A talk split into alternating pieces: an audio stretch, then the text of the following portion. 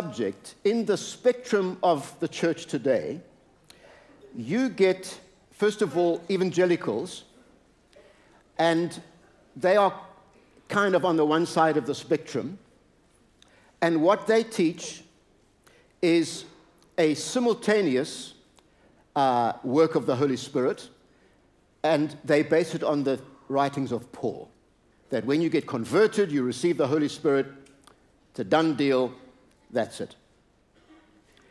On the other side of the spectrum, you get the Pentecostals, and the Pentecostals base their teaching on Luke and Acts predominantly, and they say that there is a distinct subsequent experience called the baptism in the Holy Spirit. And there are many other movements, by the way, that are somewhere in between those two sides of the spectrum. Now, in comes the vineyard and Wimber, and of course, surprise, surprise, we are perfectly balanced right in the middle. And I hope to show that to you. And what I, uh, oh, oh, by the way, um, I think it's because the approach is what is called a canonical reading of Scripture. You don't elevate Paul or Luke Acts, you read the whole Bible and bring it together. And Wimber's remarkably um, ahead of his time insights have now been underlined by developments in what is called biblical theology. So scholarship has actually reinforced what he uh, taught.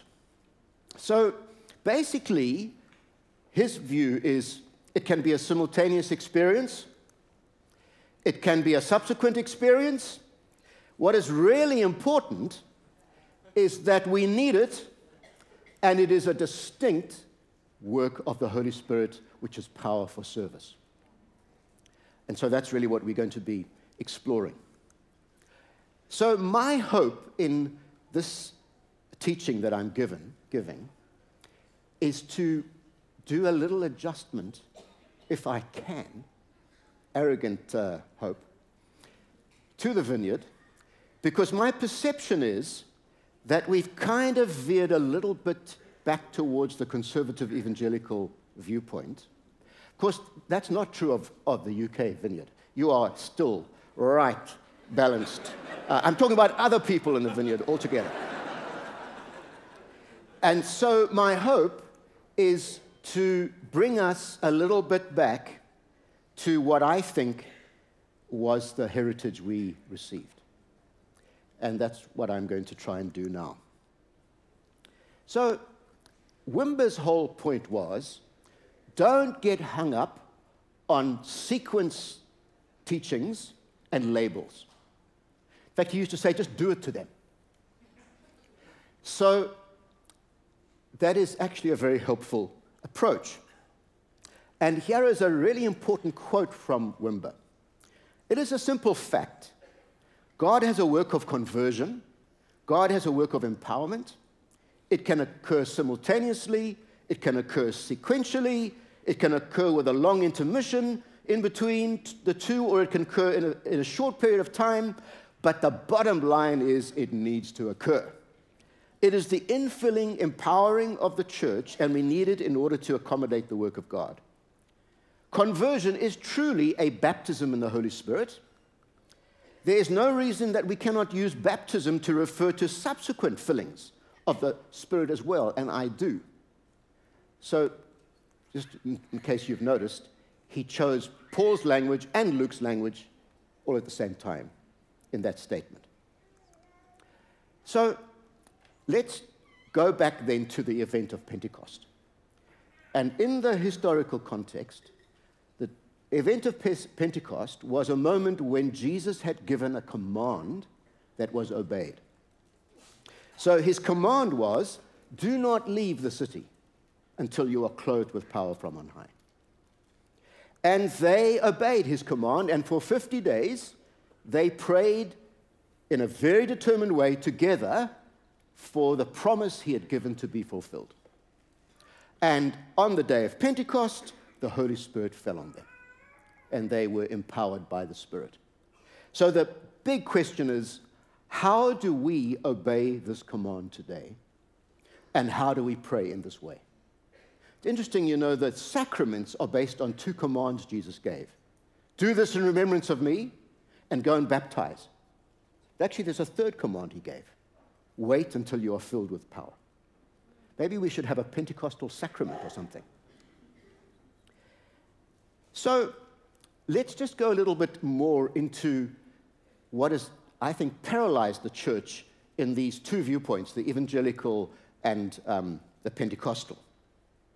What the uh, evangelicals do is they take um, Paul's um, teaching and Luke's teaching, and they say one or the other has to win. And um, if you follow the latest developments in biblical theology, actually, Paul uses language in his own way, and Luke uses his language in his own way, as John uses his language in his own way. And we do not have to impose the way one biblical writer uses a phrase or a term on another biblical writer. We must let them speak in their own terms.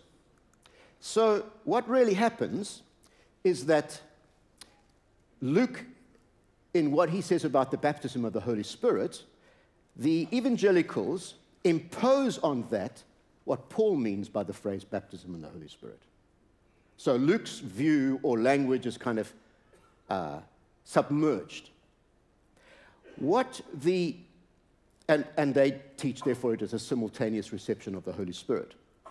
What the Pentecostals do is exactly the opposite. They take Paul's meaning of this phrase and they superimpose on it Luke's meaning of that phrase, that it is a subsequent experience of the Holy Spirit. And there's about a hundred year argument that has gone on between these two traditions. And what's making it a bit complicated now is the Penties, in the, in the guise of charismatics, are growing and growing as a sector of the body of Christ. And uh, so that sort of view is, is tending to grow.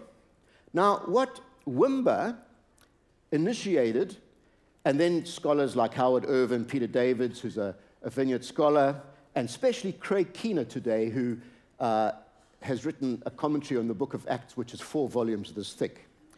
Um, what they do is they have a both and view because they have a canonical reading of Scripture. And so, really, what we uh, are faced with is let's listen to the language game of each biblical writer. So, in Paul's language, to be converted and incorporated into Christ is to be baptized in the Holy Spirit. That's how he uses that phrase. And for Paul, to be a Christian is to have the Holy Spirit living in you. If you do, do not have the Holy Spirit, you can't be a Christian. And for Paul, this receiving of the Spirit happens when you are born again or regenerated by the Spirit. In Luke's language, on the other hand, there are a cluster of terms that all mean roughly the same thing. Terms like the promise of the Father, the being clothed with power from on high, being baptized in the, in the Holy Spirit, receiving power when the Holy Spirit comes upon you, being filled with the Holy Spirit, receiving the Holy Spirit. Generally, in Luke and Acts, it doesn't refer to conversion, but to this other distinctive Pentecostal experience of the Holy Spirit. So the result is there is more than one work of the Holy Spirit in the biblical teaching. Now, if we were to spend time on Paul, it would be absolutely appropriate to go into Paul's view of, of the work of the Holy Spirit because it's part of inspired scripture. But today, I'm going to be now tracking with Luke. And so the big question is how does Luke tell the story of Pentecost? And the key thing about Luke's view of Pentecost is he sees it as a succession narrative. And I owe this insight to Craig Keener. Uh, God didn't speak to me, unfortunately. I didn't get it. He got it. So I'm following Craig Keener. But it is an, a very, very helpful insight. And what he does is to show when Jesus gave his inaugural address in Nazareth, where he quotes Isaiah, he goes on to identify himself with the prophet Elijah. And Keener does this thing where he shows that the closest parallel to the ministry of Jesus in the Old Testament is the Elijah Elisha ministry. So both of them healed leprosy, Jesus and Elijah Elisha. They both multi- they multiplied food, they both raised the dead, they both operated in prophetic gifts of knowledge, they both had flower, uh, power, I said flower, um, power flowing out of their bodies. They were bodily transported. And here's the key thing in both stories, as one person ascends into heaven, his anointing comes on his, his successors. And so the pre story of Elijah and, and Elisha frames the Pentecostal story as it is told. So here is a quote that just makes me say things more efficiently. Given this parallel, we can confidently infer that Luke saw Pentecost as a succession narrative. Just as Elisha saw Elijah ascend into heaven and thereafter received a double portion of his spirit, so that the company of the prophets could say, The spirit of Elijah rests on Elisha. The apostles appointed by Jesus saw him being lifted up and taken up out of their sight. As a result, the messianic anointing that was on Jesus during his ministry was poured out on them at Pentecost. Do you, do you like that? I think it's really cool. Um, so, if Luke is drawing on, the, and all the scholars today say Luke evokes the Old Testament view of the Holy Spirit much more than, than most New Testament writers. Another key part of the Old Testament view of the Spirit is the relationship between commissioning experiences and anointing experiences. And so, all those guys Moses, the elders, Joshua, Gideon, Samuel if you read there, they have experiences of, of what is called a theophany, a manifest presence of God, like Moses in the burning bush. And often it's called, this manifestation of God is called the angel of the Lord or the messenger of God who speaks as God himself, like Gideon. And in all of those, a commission takes place go and deliver Israel. And then later, as they go to obey that commission, as they go, the Spirit of God falls upon them and empowers them to fulfill that commission. And so, if you read the way Matthew and Luke, particularly, tell the story of Jesus' ascension and Pentecost, they consciously tell it as a theophany experience. In the end of Matthew, it's on the mountaintop, the glory of God is there, Jesus ascends into heaven. Same in, in Luke and Acts, it's just as Jesus is about to ascend into, ascend into heaven, and he gives the commission go and preach this gospel to all nations. You know, Matthew's version, Luke's version, forgiveness of sins. And the, the resurrection moment is a theophany commissioning moment. And then on the day of Pentecost, the anointing to fulfill the commission comes upon them. And it is therefore a succession narrative and a commission followed by an anointing narrative. So, to use Keener's language, just to quote him once, baptism in the Spirit refers, he's talking about Luke, to his own special emphasis in his narrative, which usually lies on the more particular dimensions, dimension of empowering for service. Luke allows that in some cases, people experience this prophetic empowerment dimension shortly after or from a different perspective at a later stage in their conversion process. Luke also uses terms, the term like the term gift of the Spirit differently, surveying the context of the references in Paul and for the most part John suggests that the expression refers to conversion in Paul and John, which initiates a person into the continuing life by the Spirit. By contrast, the context of the passages in Acts suggests especially prophetic anointing. So the result is, at least from Paul and Luke Acts, we have two works of the Holy Spirit. At least two works of the Holy Spirit. The fact is, actually, if you look at the scriptures, everything God does is not just in one act. So if we take, for instance, the kingdom of God, and you can look at these PowerPoint le- points later on, uh, I'm just going to go through them very quickly. But the kingdom of God from the future breaks into the present in successive interventions of God.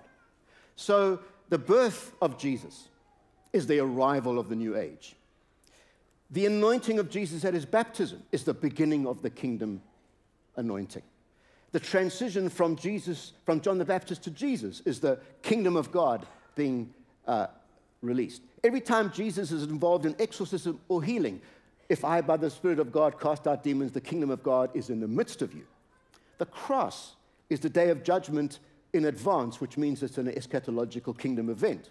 The resurrection is the body of Jesus being the precursor of the bodies we will get in the resurrection. It is an eschatological event.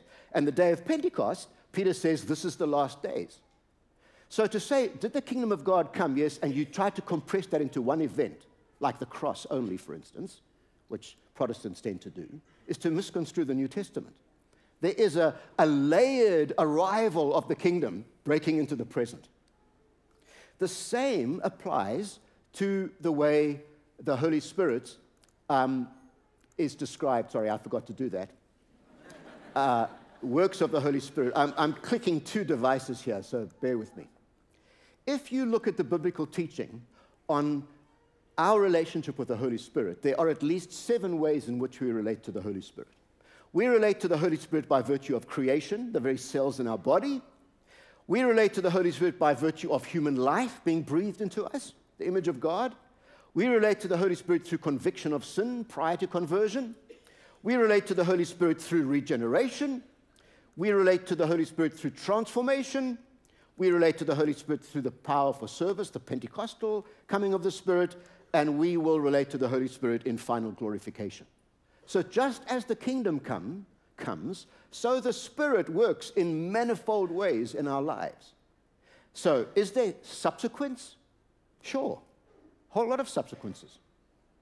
The idea of making it all, it has to be this or it has to be that, is to lose the wonderful creativity of Scripture and the wonderful creativity of the way God works with us. So if you follow the cases in Luke and Acts, Wimber's con- conclusion that there's no rigid pattern, that it's sometimes this way and sometimes that way, is borne out. So, for instance, Jesus seems to have a twofold. He is born of the Spirit. Very clearly, the Holy Spirit comes on his mother. He's conceived by the Spirit. And then at the River Jordan, he is filled with the Holy Spirit. If you look at the disciples, as Patti was telling us, when were they born again? When Jesus breathed on them and said, Receive the Holy Spirit and the new creation. So Peter says we are born again through the resurrection of Jesus Christ from the dead. And then later, having been commissioned, they are anointed at Pentecost. If you look at the Samaritans, you know that they were converted, signs and wonders, and then Peter and John went down and prayed for them to be filled with the Holy Spirit. If you look at Paul, the light struck him off his animal and he was, you know, summoned by Jesus, and then a few days later, Ananias prays for him and he is filled with the Holy Spirit. However, if you look at the household of Cornelius, it's a simultaneous experience. Peter hasn't even had a chance to give, give an appeal yet and they are being filled with the Holy Spirit. And then he has to sort of back to front get them baptized. And then the household of Cornelius, well, who knows if they were really converted or not, so you can't really argue from that. So if you translate what seems to be in scriptures, in the scriptures, and you ask people's experiences today, you will find equally there is a rich diversity of experiences of the Holy Spirit. So, for instance, there are people that I call clear subsequence people. They can tell you the date of their conversion, and they can tell you another day when they were filled with the Holy Spirit. So I hope I've got time, but I'm just going to quickly tell you my story because it's quite amusing. I had a crisis conversion, an evangelist preached. I, I, my life was changed. A few weeks later, I had a calling experience. I knew I was called for ministry. I went to study theology, and I met a whole lot of Pentecostals. And they had something I didn't have. And so I started praying to be filled with the Holy Spirit. And I prayed, and I had all sorts of people lay hands upon me. A Methodist charismatic guy took me down a dark street at night somewhere and laid hands on me. Nothing. And I concluded I'm just not one of God's chosen ones. This is not for me, you know. And months I prayed. Now, we had to do philosophy at Rhodes to study theology, and the philosophy lecturers had been theological students who'd lost their faith. And their calling was to help us lose our faith. And they were explaining that the notion of God is an infinite logical regression, and statements about God are meaningless. And one of God's little jokes I was sitting in a philosophy class. Okay, don't worry, I didn't manifest, all right? I, I was sitting in a philosophy class, and it felt like a bucket of fire landed on my head and went through my body. And I went back to my room, and like a good little Anglican, I knelt down next to my bed, and I started speaking in tongues. And it went on for quite a while. And then I went to lunch, which was, you know, a communal lunch in a residence. And the guy at the table said, Morphew, what's happened to you? I didn't say anything. The one guy said, Have you just got engaged? I said, Why? He said, you, You're just smiling. You're just, what, what is it? And, you know, it was a major change in my life. So I can, I can talk about two very clear uh, experiences. But then there are simultaneous people. There's a, there's a budding vineyard theologian in, in, in USA that I talked to, and, and from the first encounter with the Christian faith, he was into the prophetic dimension. And for him, it's, it was all one. Then there are people I would call subsequence plus mini fillings people. And I suppose I'm like that too, because, you know, after becoming a charismatic, like I told you, I then got to know Lonnie Frisbee and saw great power, and I just didn't get zapped ever and he gave me his shirt to wear in the hope that I'd get the anointing. and I think my wife put it in the washing machine, and the anointing left. Um, and then you all know the Toronto thing. I got so zapped, like it was unbelievable um, for, for years. And that, you know, were, those were distinct subsequent experiences for me. And then you get people who are simultaneous plus many fillings they sort of fall in the magic potion day one, and they just keep falling in the magic potion. And then it's really important to say this that there are millions of faithful followers of Jesus who never get into any kind of charismatic dimension at all. And if we start saying you have to experience it this way or, or you have to experience it that way, that brings a whole sort of judgment and condemnation into people's lives. So, as the scriptures are, so Christian experience today, there is a diversity of types of experience. So, back to the question then what is Pentecost? As Luke tells the story. And we can say that Pentecost is a succession narrative. The prophetic ministry of Jesus is being passed on to the disciples. We can also say it is an anointing following a commission. It is to empower you for mission. And whatever we do about Pentecost, let's not, not go looking for experiences. Let's look for power for mission. It is particularly a prophetic anointing. So Peter describes it as the fulfillment of the prophecy all your sons and daughters will prophesy. And the, in, in, the, in the book of Acts, as in Elijah, Elisha, prophecy is an umbrella term under which all the other gifts are uh, subsumed, you know, contained. Healing, revelatory phenomena, all of those power phenomena, they all under being the sons and daughters of the prophets.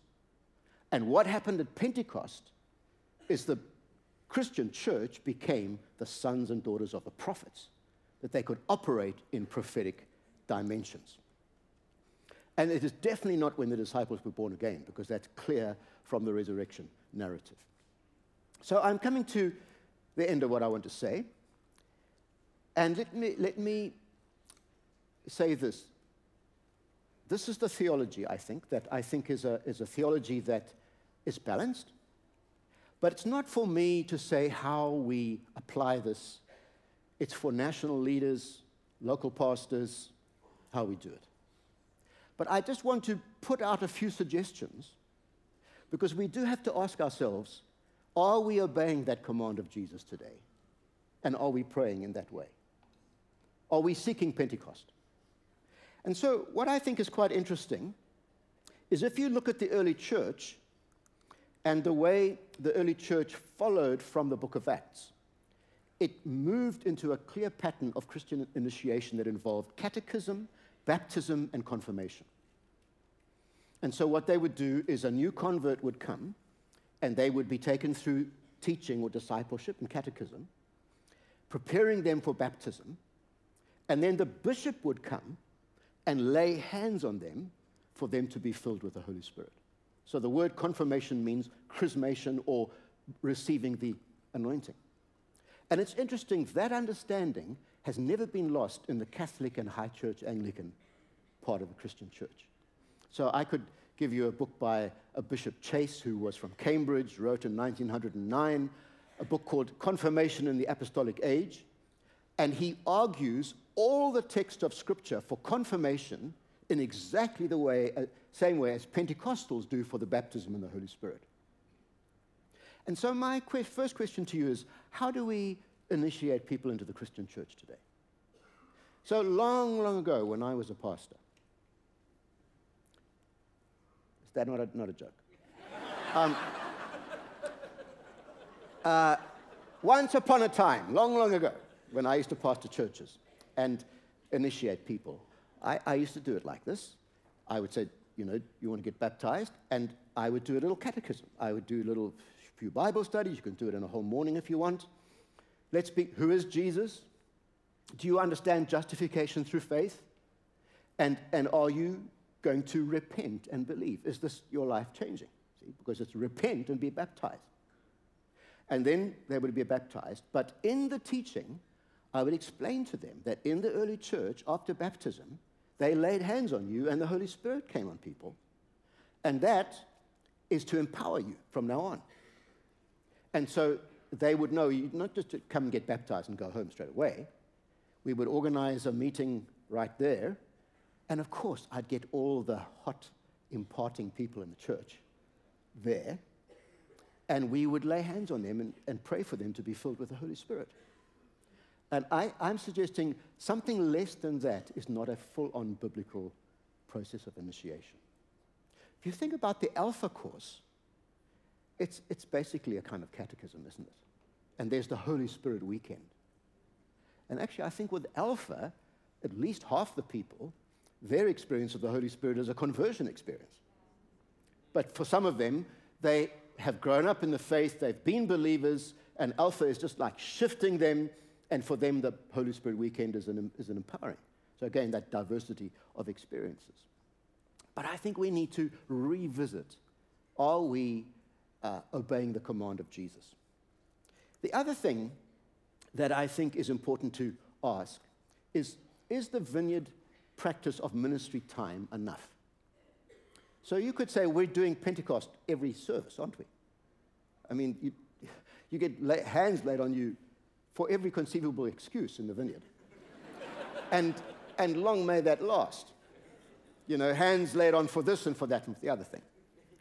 But it seems to me that to obey the command of Jesus, there's something a little bit more deliberate, where they prayed for 50 days. Is there not a place for seasons in our church life that the leaders decide on, where we preach about Pentecost, create expectations of what it is, this is power for service. If you want to have hands laid on you for this, you're going to go and do radical things for Jesus as a result of this. And then to have events that are particularly receiving meetings, where again we get all the hottest zappers in our church. And we lay hands on, on, on people and pray for them to be filled with the Holy Spirit. You know, the early Pentecostals used to call it tarrying meetings. And it was part of their practice that, you know, every now and again they would pray and fast, actually, and, and then wait for a fresh Pentecost. So, the last thing I want to say is this if we are not intentional about being committed to a what I think is a healthy biblical theology of Pentecost, could we, in a generation time, become a post charismatic movement?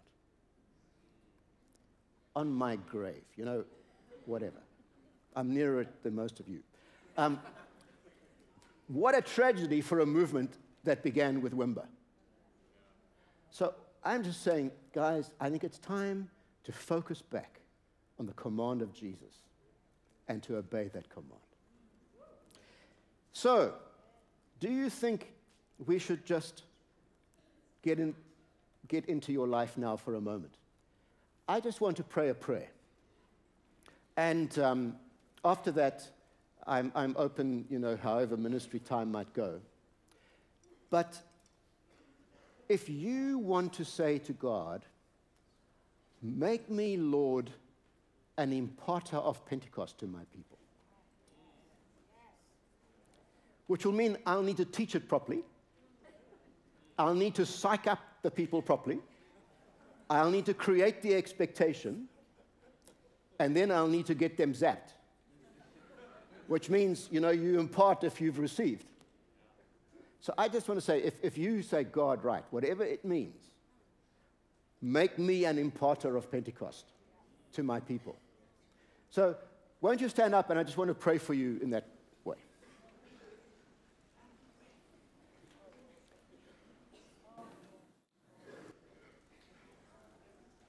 And so, Lord, Together we say, Let your kingdom come in a new way to the vineyard in this country.